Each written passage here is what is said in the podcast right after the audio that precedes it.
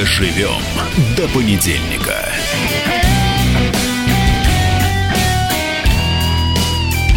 Доброе утро, свободный народ. Дожили до понедельника и отлично по нему дальше живем. Наталья Гончарова. Максим Шевченко. Максим, как фамилия моя? Шевченко. Шевченко Максим Шевченко. Да, и мы продолжаем, как говорится, двигаться по понедельнику.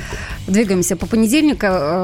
Я предлагаю Максима сейчас, ну, я не могу сказать, что обсудить, а ну, затронуть и поднять эту тему, которую актуализировал писатель Захар Прилепин, дав интервью. А поэтому и Шевченко, я вам и напомню, потому что Захар... Поэтому я сказала Шевченко. Да, Захар Прилепин нам тут рассказал в интервью о том, цитирую его: из донецких батальонов а редко кто мог сравниться... А, у нас есть конечно, запись, да? Конечно. Все, давайте послушаем, да. Ни одно подразделение, может быть, есть какие-то, но в целом там из донецких батальонов по показателям редко кто мог сравниться с моим батальоном. Просто все, что мы делали, это просто, ну, галимый беспредел. Просто вот что мы вытворяли, мне это особенно смешит в силу того, что там наездов на меня особенно много, это о том, что я как бы фейковый полевой командир. Никто, ни один полевой командир не имел столько результатов, сколько я. И я даже не могу даже про это, ну, то есть я не хочу даже про это говорить, но все эти документы всплывут однажды. Однажды все прочитают эти документы и узнают, на каких направлениях погибло больше всего людей. И там стоял мой батальон. Я живу в контексте русской литературы, словесности, и там, где Державин, Пушкин, Лермонтов и Бестужев-Марлинский, я там живу. Меня вообще никакие ваши суды не волнуют. Никто никогда в жизни меня не посадит в никакую тюрьму. Я буду во все страны приезжать, и все будет у меня хорошо. Мне ничего не будет вообще. Все люди, желающие посадить меня в Гаагу, все, ну, как бы, на***ятся.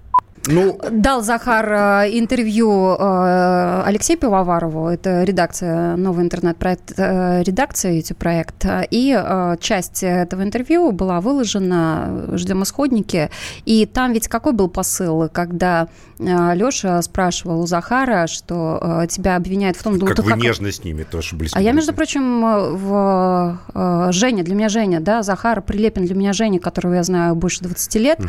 А Алексей Пивоваров, такой очень тесно мир переплетается, он меня брал на работу на эн тэ вэ. Mm-hmm. Поэтому я могу, да, говорить и uh-huh. о том, и о другом. И, кстати, вы не смотрели, ну, те полчаса, которые были выложены? Нет, я не смотрел, но я многократно прочитал то, что Захар сказал. Это нужно, конечно, смотреть. Я рекомендую всем нашим слушателям, пожалуйста, в Ютьюбе выложены эти полчаса. Там очень интересное поведение... Женя, Захара, Захара Прилепина. В начале интервью он очень нервно и часто хихикает. Он постоянно вот так вот хлюпает носом. И не надо читать комментарии, которые появились под публикацией, чтобы понять, да, Захар вызывает в свой адрес обвинение или подозрение в том, что он под действием какого-то вещества. Наташ, по-моему, это ерунда абсолютная. Это я не просто вот, ерунда зная, абсолютная, зная это, Зах... это чушь. Зная Захара достаточно неплохо тоже, и я в четырнадцатом-пятнадцатом году на Донбассе бывал, в том числе в зоне боевых действий, правда, сам я оружие никогда не держал, и не... естественно, не воевал. Я занимался гражданской правозащитной деятельностью там. Но могу сказать, что Захар очень адекватно себя вел, и он все, что он говорит, он на самом деле так думает, он так видит мир. Это исходит из его книг, это исходит из его жизненной позиции, это исходит из его э, вот этих вот таких постов больших, которые он давал в, в, в обоснование... там, не знаю, сталинской эпохи и, и так далее. Захар Прилепин. Сейчас мы пытаемся, мы звоним Захару, да? Захару, звоним Захару Прилепину. Дожать. Но не берет Захар трубочку. Из прямого эфира не получилось. И я пытаюсь понять, почему, почему он был вынужден был дать такой ответ, ну, нате вам, нате вам. Не, ну, потому что Захар себя позиционирует как человека длинной воли, как человека свободного, как человека, который действует, как он хочет, как человека, вот ясно из этого интервью, Захар говорит, никто не вправе меня судить. я сам себя буду судить. И, ну, на мой взгляд, вот пусть Захар не обижается на меня, мы да с ним товарищи. Да он даже говорит, что и себя он сам судить не будет. И себя сам судить не будет. Это позиция, как вот у Лермонтова в «Княжной мэрии» есть два персонажа. Есть Печорин и есть Грушницкий. И вот Грушницкий – это как раз человек, как мы помним из школьной программы, который любит рассказывать про то, как он там был на левом фланге, на правом фланге, как он там в бою бывал и все такое прочее. И Печорин говорит о Грушницком. Храбрый он человек, но храбрость его какая-то не русская, какая-то нервная, истерическая храбрость. Вот это впечатление...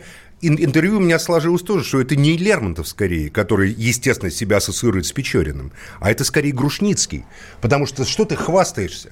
Я знавал много людей, которые воевали, воевали жестоко, и на войне совершали жестокие вещи.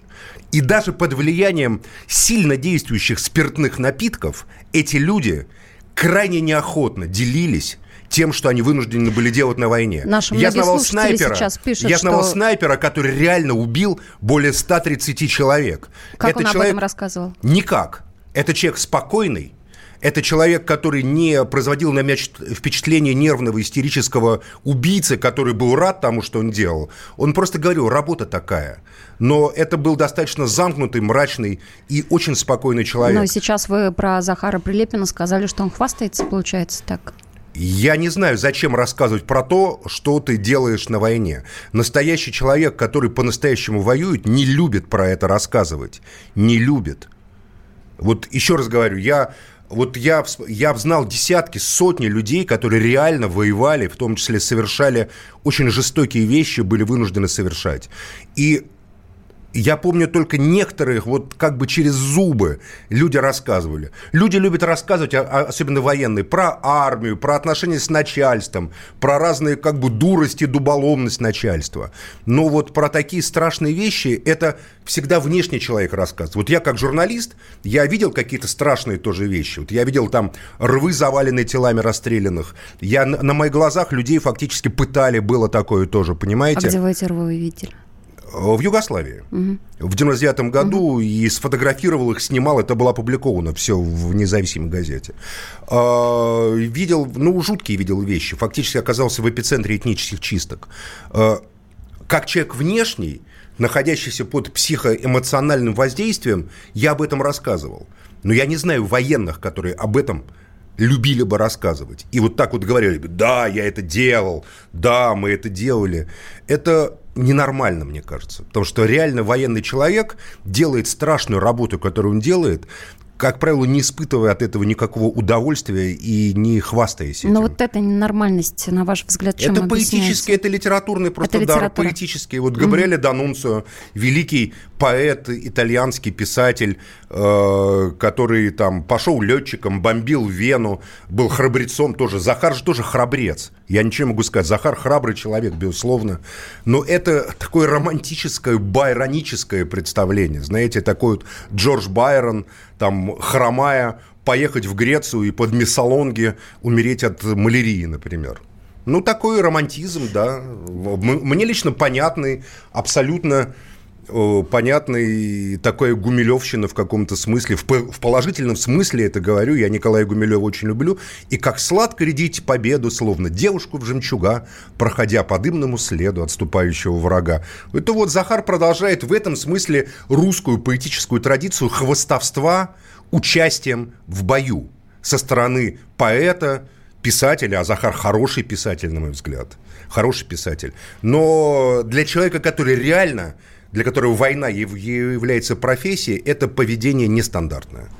А, наш один слушатель, Тупик Восходов, такой у него ник, в Ютьюбе пишет, что Прилепин был пьян, сто процентов, и несколько таких сообщений в зеленых труселях. Но да, если смотреть кадры этого интервью, можно задавать себе вопросы.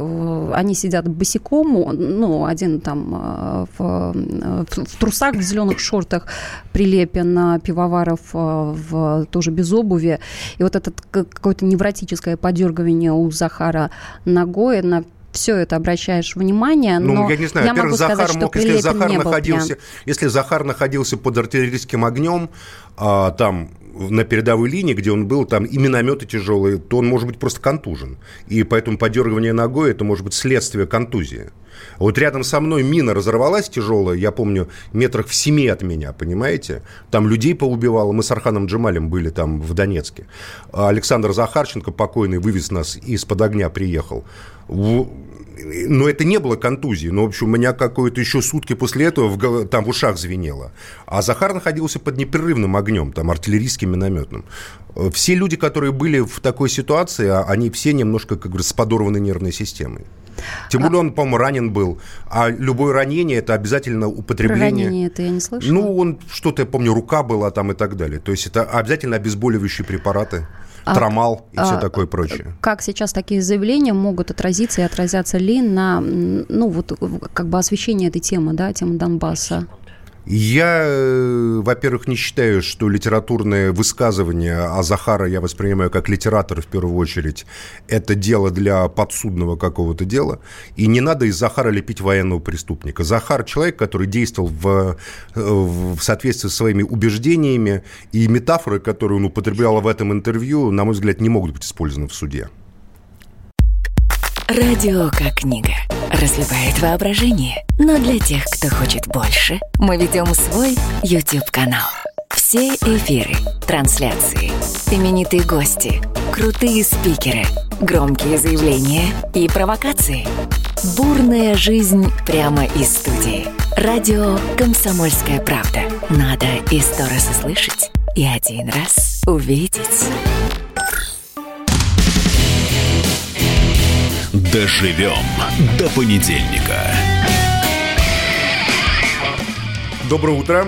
Продолжаем разговор. Свободный народ. Наташа тут обещает поделиться какими-то личными деталями ну, отношений личные, ну, с Захаром Прилепиным. Я, на самом деле, никогда об этом публично не рассказывала, но не из-за того, что это какой-то секрет, просто не было случая, но э, это был девяносто восьмой девяносто девятый год, да, мы с Захаром Прилепиным знакомы лет двадцать. Э, я тогда работала главным редактором объединенной редакции, это был медийный холдинг, это был Нижний Новгород. Ну, знаете как, это когда один издатель сдает много-много газет. И вот самый крутой издатель В Продолжай, Новгороде. Дочь моя, да, я, я, я продолжаю, Давай да, продолжаю.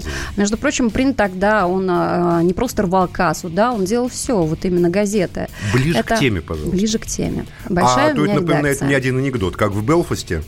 Приходит ирландец к католическому священнику. А вы говорите ближе к теме. Ну, и... давайте про Белфаст послушаем. Да, и тот говорит, допустим, ему: ну, расскажи, сын, в чем ты грешен? Он говорит: отче, на прошлой неделе я убил двух английских полицейских, поджег одну протестантскую школу и кинул гранату в военный патруль. Говорит: сын мой, я тебя спрашиваю не о политике, а о грехах. А, между Поэтому прочим, давайте о грехах. При, примерно об этом же я сейчас да. расскажу. А, была большая редакция, а, как всегда, журналистов нет, корреспондентов нет, и работать некому, а это не только местные газеты, это федеральные, ну, знаете, вот такие вкладки делаются, да, в местная федеральная газета. И был такой мастодонт из восьмидесятых, из девяностых, мне кажется, они до сих пор в каждой редакции газетной сохранились, которые там пишут себе записки публичные, там, Сережа, не ешь на ночь свежих помидор, ну, это Ильф и Петров, да, а, который всегда в тонусе, он себя мотивирует а, а, вот этими тонизирующими напитками крепкого. Это Захар-то где? И он подходит однажды, говорит: ну да, работать некому, ну, очередной дедлайн сорвал, говорит: Наташа, есть мальчик один, ты его посмотри. Я говорю: у мальчика есть опыт работы? Нет, работы нет. Я говорю: ну давай, приводи. Ну там через день, через два заводят меня в кабинет мальчика в берцах, камуфляжа, э, бритого, и такие голубые пронзительные глаза, вот, которые смотришь и думаешь, этот цвет там мирного безмятежного неба. Напоминает женский взгляд на Захара Прилепина. Или сталь такая, да. Ну, так вот, Женя, да, Женя Лавлинский, он представился. Опыт есть? Нет. Я говорю: ну что, ну, давай попробуем. Пишешь? Ну, говорит, да, потихоньку пишу. Ну, пожалуйста, вот завтра заседание городской администрации, съезди, напиши. И так он стал работать, Евгений Лавлинский у нас. Он очень хорошо писал, очень много писал. И у нас был политический спонсор, времена такие были тяжелые, у нашего холдинга, это СПС, девяносто восьмой девяносто девятый год. Киренко уже успел съездить в Москву, объявить дефолт и вернулся уже как полпредом. И мы купили, ну, то есть у нас был такой в Нижнем Новгороде единственный оппонент. политический оппонент, а выбора. Выборы, всегда выборы, вплоть до того, что, я помню, мне как главному редактору даже наняли э, бодигарда, потому что... Ну хорошо, давайте конкретно, давайте к конкретно. Захару, а то мы сейчас так перейдем в историю Нижнего Новгорода, современную конкретно. историю Нижнего нет, Новгорода. Нет, Прилепин, на... коллизия-то в чем? Коллизия в чем, да. Мальчик и... в берцах с голубыми глазами, хорошо писал. И прошла информация и... о том, что лимоновцы, нацболовцы да. э, разгромили офис СПС. Так. Вызывает меня собственник... Э, этих газеток, говорит, так-так. А Захар уже делал вот эту газету, которую мы купили, оппозиционную. То есть мы с ним просто ночами, днями, ночами делали газету. Людей, напомню, нет. И говорит, вот там Женя Лавлинский был среди этих людей, и нужно его уволить. Я сказала, что нет, только через мой, мой труп. Карьерный. Мой прекрасный да, труп, надо да, добавлять. Потому что так. если уволишь его, я, работать просто некому будет. И так появился у нас главный редактор, потому что Женя к тому моменту уже был главным редактором одной из газет, появился у нас новый главный редактор Захар Прилепин. Замечательная история. Вот. Мы только что прослушали историю о, так сказать, о политических и литературных родах на самом деле, Захара Прилепина. Нет, на самом деле это не литературное. Написал, нет, да? да, потому что тогда, когда он работал, он делал публикация, но такой олдскульный был формат, ну, А два, и давайте, он чем-то Наташа, забивал этим. Чтобы не превращать Санькой. нашу программу в жизнь замечательных людей, а, давайте все-таки немножко так как бы подведем итог и Подвожу пойдем дальше. итог. Давайте. Я говорю, да. что Женя не был пьян. Он не был Захар. под воздействием... Он же Захар, Захар Прилепин, Прилепин, чтобы люди просто не да. перепутали. Захар Прилепин не был пьян. Он не был под воздействием каких-либо веществ. Все. Точно. Как будто это вообще главное, что надо обсуждать. Был или это не был главное, пьян потому Захар что об Прилепин. Этом только сейчас как, все до говорят. До чего мы дожили, их понимаете? Вот в девятнадцатом веке... Очень многих людей не волнуют, Максим, слова, которые он сказал. Сказал. В девятнадцатом веке все... никто бы не подумал.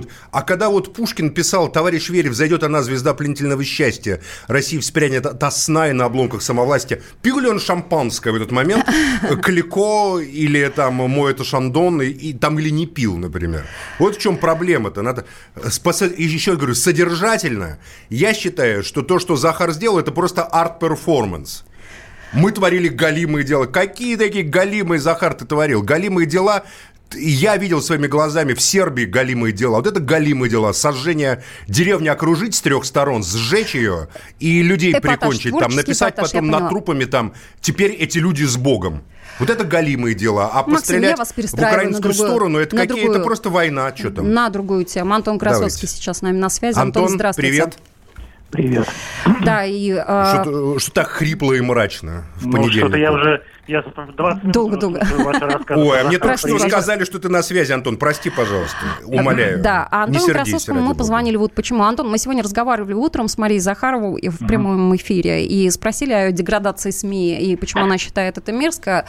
Речь идет о ее посте в Фейсбуке, где она выложила скрины эн тэ вэ, Фонтанка, эр бэ ка, тут Лента.ру с заголовками этих СМИ: убивший авиадиспетчера Виталий Калоев выдвинулся в депутата. А ты, Антон, написал очень интересный пост с комментариями, где ты высказал иную точку зрения. Можешь ли ее повторить сейчас? А у меня нет никакой иной точки зрения. Мария, Мария Захарова, вы просто объясните, пожалуйста, слушателям, о чем идет речь. Что все эти средства массовой информации написали, что убивший авиадиспетчера в Швейцарии Виталий Калоев идет... Пойдет на выборы от «Единой России». Да, и Мария Захарова, вот, так сказать, как... безусловный специалист в деградации журналистики, написала э, об этом. А я спросил Машу: Маш, скажи, пожалуйста, а Виталий Калоев что, не убивал, что ли, авиадиспетчера? Или знаешь ли ты что-нибудь о Виталии Калоеве, кроме того, что он убил авиадиспетчера? А Мария Захарова, как и все люди в комментариях, не знает ничего о Виталии Калоеве, кроме того, что он убил вот этого самого авиадиспетчера. Не, ну мы знаем, что он еще осетин и живет в Владикавказе. Хорошо, осетин Виталий Калоев идет в... М- местные депутат. Органы власти Владикавказа, да. Что, мне кажется, нет, логично. Нет, это не местные органы власти, там, по-моему, до выбора Рес... Госдумы. Нет, да? А, да, да. Там уже это федеральные, это федеральные, федеральные, федеральные выборы, и идет mm-hmm. у нас в «Единой России». Вот, а, и поэтому все-таки а, средства массовой информации федеральным, естественно, нужно каким-то образом сертифицировать Виталия Калоева. И совершенно очевидно, что Виталий Калоев, о котором, например, снят фильм, по-моему, два раза снят фильм, именно о том, как он убил э, авиадиспетчера, а не о том, как он строил, например, уехавшим из России э, жуликам из Северной Осетии дома в Испании, и не о том, как он, вернувшись из тюрьмы, стал заместителем министра строительства Северной Осетии, а именно вот об этом факте, о том, что он убил авиадиспетчера.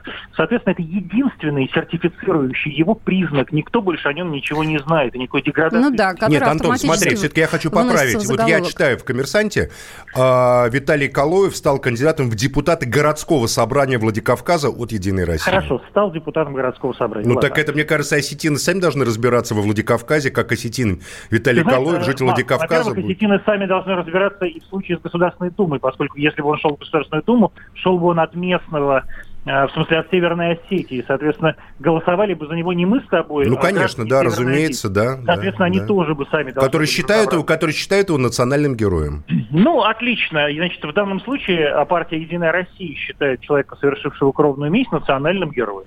Антон, на ваш взгляд, каким должны быть заголовки? Это, кстати, такими не же? Кровная месть. Кровная месть – это когда уби- убивают не того, кто виновен в убийстве, а родственников того, кто виновен в убийстве. А ну, в данном случае это, скажем так, не кровь, кровная месть, а просто месть. Ну, ну хорошо, просто по... так, чисто хорошо, терминологически. Про... Хорошо, просто месть. Я считаю, что просто человек, который идет в представительные и законодательные органы власти, мне кажется, должен характеризоваться какими-то другими отличительными чертами, кроме того, что он убил кого-то из мести. Да? Вот. То есть мы даже не будем говорить сейчас по поводу того, что совсем недавно было решено, что люди, совершившие тяжкие, особо тяжкие преступления, после какого-то времени имеют право избираться в представительные органы власти и так далее. Да? Дело не в этом, а дело именно в том, что, вообще-то говоря, вы правда считаете, что а, это главное, если это главная заслуга человека, вы хотите видеть таких депутатов а, в своей стране, это вот у меня просто вопрос. Слушай, ну, у нас, в Думе, у нас в Думе сидят э, фигуристки, гимнастки, там, я не знаю, вот, актеры, Макс, это, кстати, это, кстати, певцы. Почему Макс, человек Макс, не мог... Макс, да, да, в чем Макс, отличие? Вот смотри, там же мог быть, например, журналист Максим Шевченко, да, в государственной мог, да. И это было бы, было бы существенное отличие, потому что и фигуристки, и гимнастки, как бы вот мы с тобой э, к ним не относились, хотя я к ним отношусь очень хорошо, честно, и считаю фигуристок и гимнасток в огромном своем э, множестве умнее, профессиональнее и талантливее большинства депутатов Государственной Думы. Антон, в чем вопрос? В да. секунду. Все эти люди совершили нечто позитивно хорошее и очень важное для себя и для своей страны. Правда же? Ну, Антон, короткий вопрос. Так не должно быть таких заголовков или, или не должно да, быть таких, таких депутатов? Не должно быть таких депутатов. Вот Мария Захарова считает, что не должно быть таких заголовков. У меня просто вопрос, а какие должны быть заголовки, да? А в данной ситуации. Маша, к сожалению, не смогла мне ответить на этот вопрос, кроме того, что просто, просто Виталий Калоев идет в депутаты. Но с таким же человеком можно сказать, там, не знаю, просто Мария Захарова идет в депутаты. Мне Мария, понятен, Мария мне понятен другая... этический, собственно говоря, посыл Антона. Антон, спасибо тебе спасибо, большое Антон за то, что был с нами в эфире. Да, спасибо большое. Мне, собственно, этический посыл понятен Антону. Он э, как выступает с таким позитивным, демократическим, прогрессистским да, взглядом на жизнь. Заголовок, потому что иначе... Нет, он, иначе он идет не дальше. Он идет дальше. Давай сейчас прервемся, потом поговорим. Максим Шевченко. Главное – дожить. Накал страстей на радио «Комсомольская правда». Здесь что, нельзя здесь не сказать, нужно. Что папа богат. Ну, Министерство газовой промышленности, я знаю, как гуляли. Снимали пароходы. Ну, скажи, я... только Нет, без плохих слов. Считаю. Если у нас такая история, что даже безобидное детское песенное шоу вкладывает кирпичик в создание революционной ситуации, ну, все Взяли встало в один и, ряд вот с этим. И плюнули просто в лицо. Совершенно. Андрей и Юлия Норкины. По будням в девять вечера в программе «Простыми словами». Хорошо, будем иметь это в виду.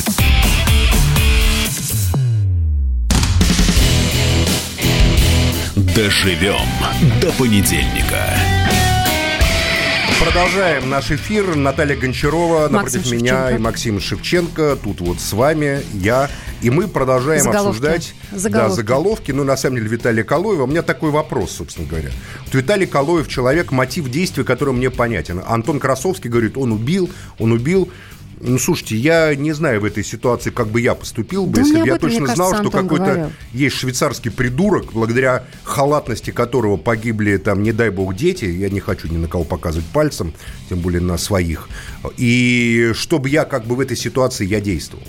Я не знаю, потому что в этой ситуации ты уже находишься в ином измерении. Что для тебя, уголовный кодекс, что ли, существует? Да, мне кажется, в этом споре, месть который задала месть. Мария Захарова, не обсуждается личность Калоева. А, в этом случае и меня волнует другой вопрос. Зачем вообще на федеральном уровне, на уровне НТВ и других федеральных масштабных новости, мастодонтов что сообщать Калоев... о, депута... о человеке, который идет, внимание. Потому что Виталий Калоев, ньюсмейкер, извините за это слово, федерального масштаба. Он идет масштаба. в городскую, городского собрания Владикавказа. Максим, вы это даже не региональные, это муниципальные выборы. Владимирской области. Это региональное. И это были новости это федерального масштаба. А это муниципальное. Калоев...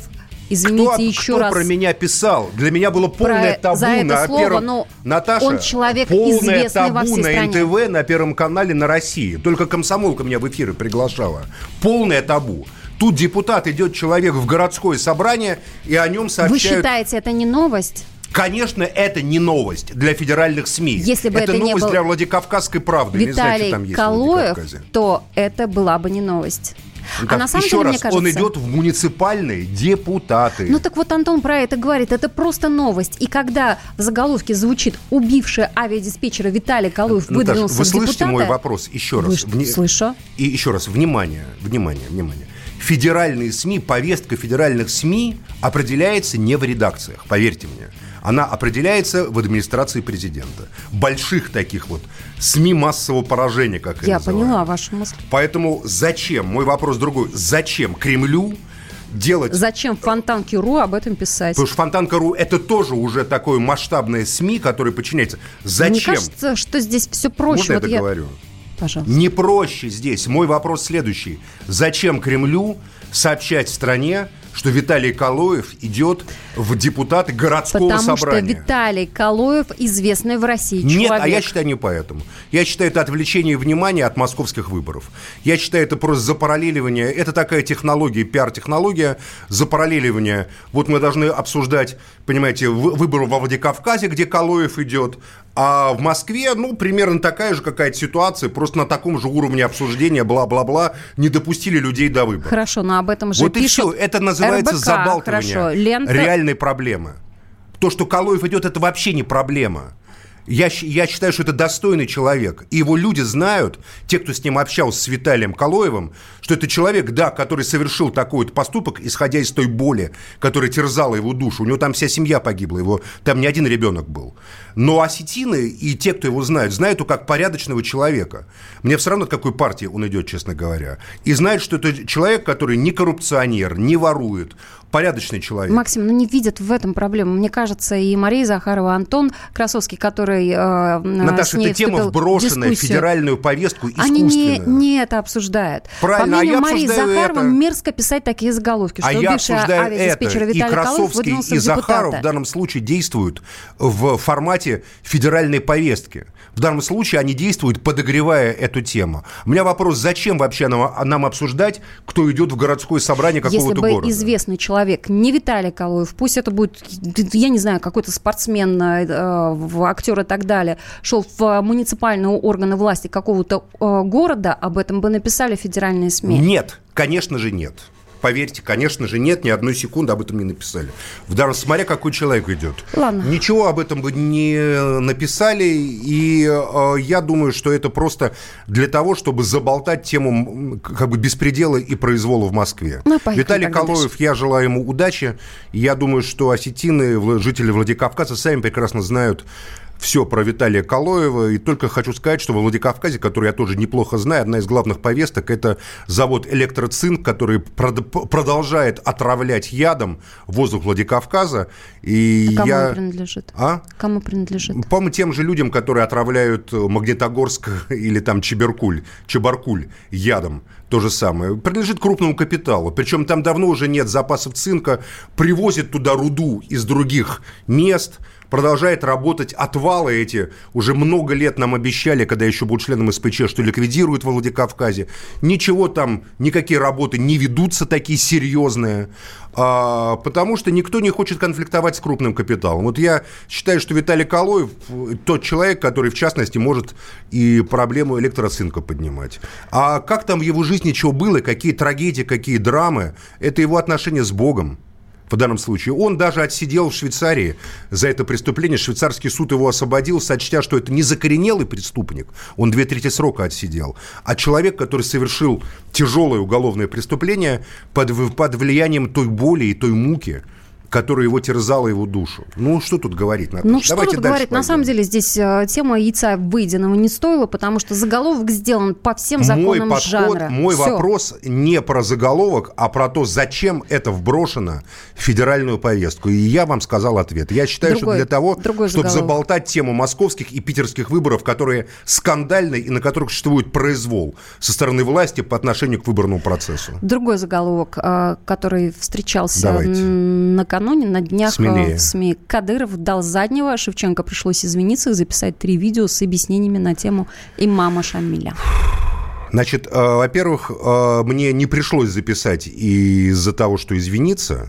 Я тема имама Шамиля я занимаюсь еще с восьмидесятых годов. Одна из первых моих статей, после которой меня взяли в независимую газету в начале девяностых, это был рассказ про имама Шамиля. Я изучал его переписку, его письма. Это было в спецхране тогда хранилось. Было очень маленькое издание, двести экземпляров. В Махачкале они были, значит, в архиве и в, и в исторической библиотеке. Я из спецхрана получал. В эс эс эс эр почему-то это была такая очень закрытая тема, где были все послания имама Шамиля кадиям, шамхалам, жителям разных селений там, и так далее. Поэтому тема имама Шамиля я, я занимаюсь большую часть моей жизни. Это раз. Во-вторых, я согласен был, я извинился не потому, что я испугался там Кадырова или Магомеда Даудова. Это даже не обсуждается. Я этих людей знаю лично, я знал отца Рамзана, а Ахмат Хаджи бывал у него дома, и поэтому я ничего там не боюсь. Но я с чем согласен, что эта тема, в которой такое боль, такое страдание, как Кавказская война, в которой погибло больше половины населения Кавказа, это Холокост. Это реальный Холокост Северного Кавказа, который организовала Российская империя. В этой теме недопустимы такие выражения и такие вольные интонации, как там «дал заднего», там, «вот такой вот пацан». Это тема, которую надо обсуждать духовно, академически и умно. Поэтому я еще раз говорю, что я благодарен за то замечание, которое мне просто сказали. Максим, мне фактически сказали, если ты хочешь продолжать эту тему обсуждать с нами, то в таком тоне мы обсуждать не будем. А я, конечно, хочу. Я, конечно, хочу поговорить и с Рамзаном Кадыровым на эту тему, и с Магомедом Даудовым, и с дагестанцами. Поэтому, чтобы не выпасть из обсуждения этой темы, а для меня это важно. Я, естественно, с удовольствием, если есть такой вопрос, как бы сказал, ну да, я погорячился, слова были лишние. Вот и все. Тем более для кавказца это дал заднего, это у нас как бы дал заднего, это задний ход типа дал, да? Но это обидные слова, оскорбительные. Ну не оскорбительные, я не считаю, что я хотел оскорблять, естественно, Рамзана. Это,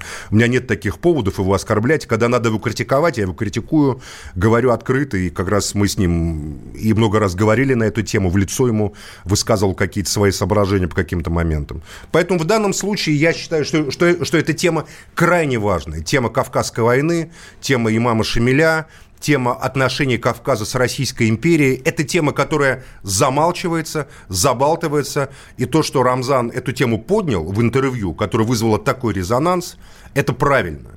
Я много думал над мотивом, который он туда вложил, и мотив мне понятен. Собственно, его месседж только один. Он касается девяносто девятого года и Кавказской войны. Главный месседж, условно говоря, газават, джихад, идеологическое наполнение начинается в Дагестане или там в арабском мире, а расплачивается кровью и жизнью потом чеченцы. Как в Кавказскую войну девятнадцатого века именно чеченцев приговорили к смерти. Есть записка Ермолова, где он говорит, чеченцы должны быть уничтожены полностью. Просто генерал Ермолов пишет Александру, это царю. И в, после девяносто девятого года он говорит, в Ботли входят дагестанцы, а потом эта страшная группировка, федеральная Вторая война, прокатывается по Чечне, истребляя чеченское население просто и разрушая дома. Он говорит, чеченцы не, просто не хотят платить по чужим счетам. Или давайте мы все вместе будем обсуждать, как бы, как есть проблемы. Абсолютно согласен с этой позицией. А я хотела бы обратиться к нашим слушателям. Вы не согласны с позицией Максима Шевченко? А позвоните к нам в эфир, поспорьте с ним. восемь восемьсот Только о чем? Какая моя позиция, Наташа? О чем со мной спорите? двести ровно девяносто семь ноль два Что, правильно, что ли, на Кавказе действовала восемь эта империя? Не знаю. Возможно, кто-то не согласится с вами. И не, речь не об имперских временах, а нынешних.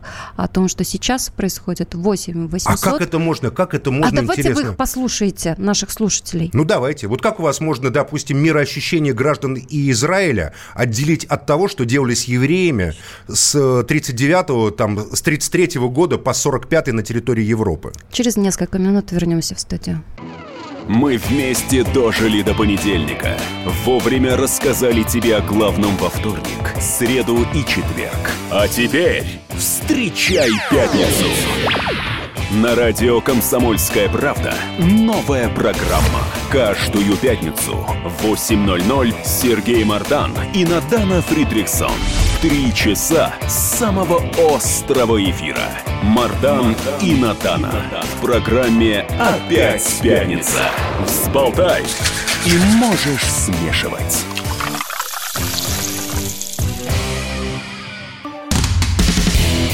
Доживем до понедельника. Продолжаем наш э, понедельник. Наталья Гончарова и Максим, Максим Шевченко. Шевченко да. И тут очень жалуюсь. Максим, не превращайте вашу программу в один сплошной монолог. Дайте людям высказаться. WhatsApp не озвучивайте, звонки не принимайте. Озвучил я, я раз, WhatsApp. Еще раз и скажу, восемь восемьсот двести ровно девяносто семь ноль два Да. Это наш студийный номер телефона. Пожалуйста, звонок бесплатный. Владимир с нами на связи. Здравствуйте. Владимир, здравствуйте. Здравствуйте, алло. Да, да, мы вас слышим, да? Очень хорошо слышим. Это, уважаю вас, Максим Шевченко. Э, хороший вы корреспондент и, как говорится, человек, может, неплохой. Но так стыдно вот за выступление сейчас, что вы как наскучившийся щенок сейчас оправдываете, оправдываете. А, вот, а вы какое право меня оскорблять сказать, имеете? Сказать, вон из эфира. Оскорбление мы не принимаем. Насколько щенок, это извиняться, как говорится, не заставлю. Василий, давайте дальше. Пожалуйста, держим себя Добрый в руках. День. Добрый день, Добрый да.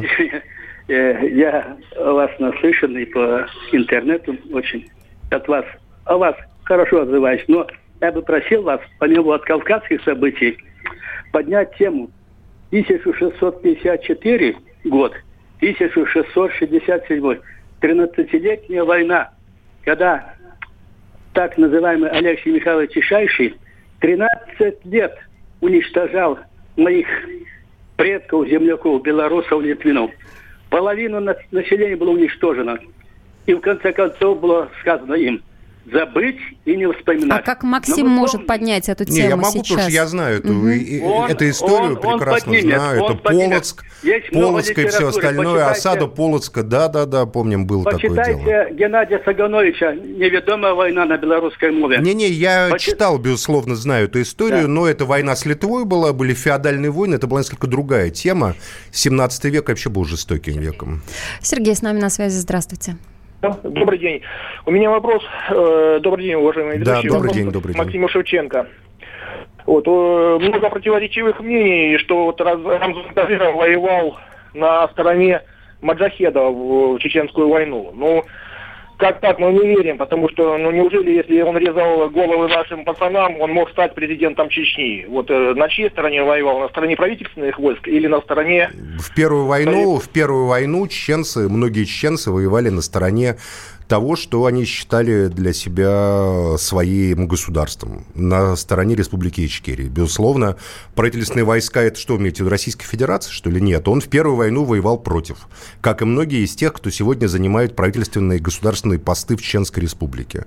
Они защищали свою родину, как они полагали, от очередного вторжения имперских войск. восемь А в чем проблема-то? Я вот понять не могу. Война прекращается, любые войны прекращаются, любые войны завершаются. И так или иначе, многие, понимаете, как в гражданскую войну, как в гражданскую войну, мы же знаем Тихий Дон, да? Вот у нас есть Григорий Мелехов, который то в Красной армии, то в Белой армии, то опять в Красной армии, то опять в Белой армии, то опять в Красной армии. Не, не, не, не надо исторические события, человеческие судьбы линейно видеть. Они не подчиняются ни уставам, ни директивам. Алло, Чел- человеческая судьба – это, слава богу, сложная Тамара. вещь. Тамара. Тамара. Алло. Да. Алло, здравствуйте. Здравствуйте. Тут предложили тему поднять, я свою тему предлагаю. Давайте. Значит, Москву оставить восточнославянской столицей, а общефедеральную столицу, допустим, перенести в Тюмень. О, как. А в дальнейшем во Владивосток. А что такое восточнославянская столица? Ну, русская, если я скажу русская, меня обвинят по... Почему? Кто, кто вас обвинит? Да кто, никто вас не обвинит. Почему? Потому что, что за ерунда? Нет, Тамара, я, я на самом деле соглашусь с Тамарой. Мы столицы. Стесняемся сейчас говорить я русский. Я не стесняюсь совершенно. Русский, русский, русский, русский. Я русский. Что я стесняюсь? Я Ниже русский, я русский, я за русских. Я хочу, чтобы русские люди жили хорошо, чтобы русская земля процветала, чтобы Россия была прекрасной землей, страной, территорией. Тамара, что на самом деле, отразила то, что есть. Ну, и, то, что и, есть и в вашем вот сознании, Наташа. У нас была своя столица. У нас нет своей столицы. Вот, так, то, а то есть вы не считаете, Тамар? Что... А вы сами-то откуда родом, Тамара? Я из Тюмени. То есть вы, вы а, не считаете Москву столицей России, то есть вы хотите России, Москву Нет, а, она отдать? Общероссийская столица, но не русская. Ну хорошо, давайте Тюмень назовем столицей «Газпрома». Вам не хватает, что ли? Я не могу понять. Нет. Там. Тюмень, Сургут, Когалым, понимаете? Столица. У вас там целая нет, агломерация, как говорится. Максим а? Леонардович. А? Вот нет ни одной русской радиостанции. Mm, в как Тюмени. Это мило. В России, Тамара, считает, нет ни русской радиостанции. Тамара, спасибо вам большое за ваше Тюмени мнение. Вещает а, радио «Комсомольская wir können, правда». Wir können Deutsch sprechen und das wir werden eine deutsche Rundfunkstation. Это Максим, сказал, мы можем говорить еще... по-немецки и можно будем немецкой радиостанцией. Ну, честно Чуть-чуть. говоря, абсурдные мнения. Максим, да. Я хотела бы вернуться к началу нашего эфира, к теме протестов, с которой, за которыми мы с вами на протяжении последнего месяца следим. Итак, события, а мы что, которые... закончили уже со звонками из да, WhatsApp? Да, мы уже закончили со звонками mm. из WhatsApp. Я закончила с ними, потому что у нас осталось три минуты эфира. Акт воли. Давайте. Акт воли, да. Давайте. Скажите, пожалуйста, ну вот так вот все тихо, мирно прошло. восьмого сентября у нас выборы. Мы можем говорить, на насколько уместно утверждать, что тема протестов или тот самый политический кризис в Москве завершился? А я считаю, что просто протесты должны перейти на другой уровень совершенно. На какой? Что дело не в том, что не допустили Соболь, Жданова или Янкаускаса, хотя это безобразие, что их не допустили, а допустили жуликов из коммунистов России Митрохина или там допустили. Еще кому-то. Но это было, предполагалось, что они будут, как говорится, колоду растасовывать. Это проблема, с, с, можно как, договорю? Проблема совсем кинули. в другом. Совсем проблем в другом. Надо требовать смены этой системы в целом. Надо требовать смены, допустим, состава депутатов Мосгордумы. Это абсурд, то, что в таком шестнадцатимиллионном городе сорок пять человек сидят и тихонечко в рамках синекуры какой-то там, понимаете ли, соответствуют представлениям московского правительства. Мосгордума должна быть двести пятьдесят человек минимум. В нее должны автоматически входить представители от муниципалитетов. Это должно быть настоящее народное представительство, советское народное, не в смысле коммунизма, а в смысле советов, которые являются институтами совета с народом. Муниципалитеты и, и только треть депутатов Мосгордумы должна выбираться уже открыто. Вот я считаю, что должна быть цикле... полностью изменена система. В этом цикле не будет она изменена. Да, Ваш на, прогноз... Наплевать на циклы. Цикл можно хоть через месяц устроить. Надо политические требования предъявлять. И то, что Алексей Навальный предъявляет эти требования, это правильно. Я считаю, что, что надо идти дальше. Должна быть смена политической системы, смена избирательной системы. Или э, в России будет, согласно Конституции, демократия, и власть будет принадлежать народу, или тогда объявляйте монархию или правящую олигархию, чтобы мы знали, с чем мы имеем дело. А жить в этой лжи и полумерах, и в таком обмане, понимаете, в неком таком флёре понятий, в которых все путаются, ну просто невозможно. А поэтому прогноз, вот это развиваться... и содействует радикализму. Как будут развиваться события до восьмого сентября и месяц после? Я думаю, что оппозиция несколько исчерпывает свою повестку, но если она будет, э, эта повестка, радикализироваться политически, э, если они будут выдвигать политические требования э, изменения правил игры не, не только для узкой группы людей, а в целом для страны, а они выдвигают такие требования, тогда это будет продолжаться. протест должен приобретать политические формы и должен двигаться вперед. Максим Шевченко провел эту программу. И Наталья Гончарова провела эту программу. Спасибо, да. Мы, Пошли мы дальше Мы провели доживать. эту программу. До да не доживать. Будьте здоров, свободный народ. До свидания. Встретимся в следующий понедельник. Главное – дожить.